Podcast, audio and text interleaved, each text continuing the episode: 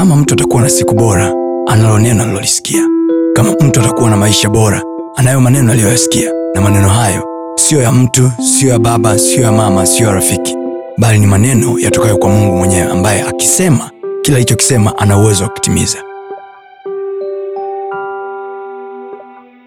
swala la vitu vya rohoni au swala la vipawa vya rohoni au swala la karama za rohoni ni kutaka karama kiswahili cha kisasa kingeweza kuandikwa zawadi au kipawa. Kipawa mtu haangaikii kipawa mtu amepewa amezaliwa nacho ni zawadi yake aliyopewa na mungu. Mtu hahitaji kusomea kukipata. Mtu hahitaji kuwa na hela kukipata. Mtu hahitaji kuwa na ujuzi kukipata. Ni kitu tu amepewa na mungu. Amepewa tu. So paulo anasema ufuateni upendo. Ila zaidi ya yote taka sana karama za rohoni. Manake rohoni ziko karama. Rohoni kuna zawadi. Rohoni kuna vipawa. Yeah. anaposema takeni sana manake na wewe unaweza ukawa huna ukaamua kukitafuta cha rohoni. Oh, yes. mpaka ukakipata Oh, yes. inawezekana hujazaliwa nacho inawezekana hauna hela ya kulipia inawezekana hauna elimu ya kutosha kuwa na hiyo karama lakini ukaamua kukitaka ukakitaka ukakitafuta mpaka ukakipata Yes. alafu anasema zaidi sana mpate kuhutubu. Lile neno kuhutubu biblia ya kiingereza anasema so that you may prophesy.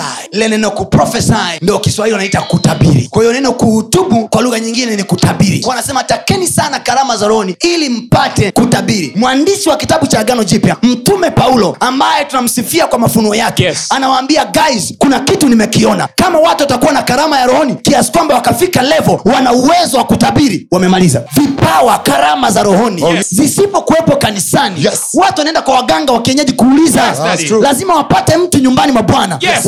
muuliza mtumishi wa mungu kuna hili na hili nataka kufanya. Niende au nirudi? Walokole wanaangaika wanaweka biashara zao sehemu ambazo wateja hawaji. Kwa nini hatuna kanisani? Watu wenye uwezo wa kutuambia hii biashara hii usiifanye hapa uifanye hapa. Kwa nini walokole wanatapeliwa? Kwa nini walokole wanaingizwa kwenye matatizo? Mtu ni mpendwa unajiuliza swali. Amefunga na kuomba. Huyu baba huyu mama anaombea watoto wake. Kwa nini watoto wake wanaingia kwenye matatizo kwa sababu kanisani hakuna mtumishi wa kuweza kuona mpaka kuanzia leo Oh, yes. uwe nabii wa biashara yako Amen. ufike levo mtoto wangu unaiangalia biashara yako unaangalia kampuni lako and you can prophesy Yes. miaka mitatu ijayo watu watahitaji product ya aina gani ukatulia ndani ya roho yako ukaanza kuomba ukaanza kukitafuta kutaka karama ya rohoni alafu ukaipata ukaambia mungu sihitaji kufungua kanisa ila kwenye hii hii biashara yangu i want to know mwezi ujao nchi hii mji huu watahitaji kitu gani hii ni kiproduce mapema. Ili saa ikifika watu ambao wanashtuka wanaanza kutafuta. "Huu nipate wapi bidhaa fulani? Wanashangaa. Mji mzima kitu unachokiuza ndicho anachokihitaji kwa saa hiyo. Karama ya rohoni. Amen.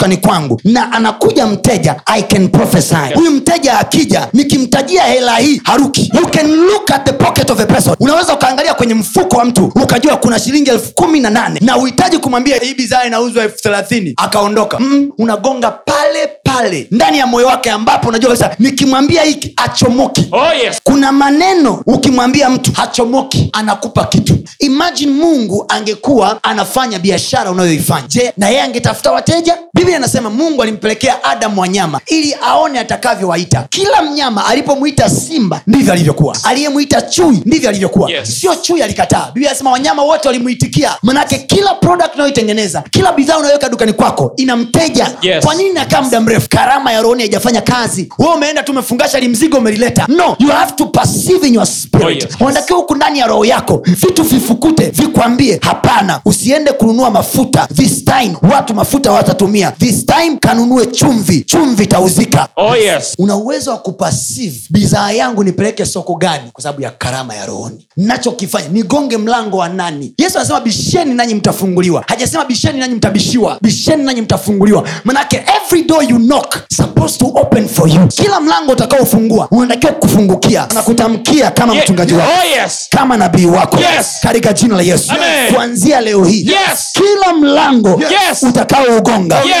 Unakwenda kufunguka. Ukafunguke. Ukafunguke. Ukafunguke.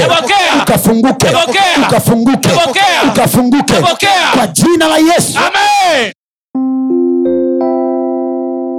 usiache kufuatilia masomo yetu mengine kupitia mitandao yetu mbalimbali ya kijamii ambayo yote inatumia jina la pasta Tony Kapola, YouTube, Facebook pamoja na Instagram. Namba ni 762153539 Barikiwe.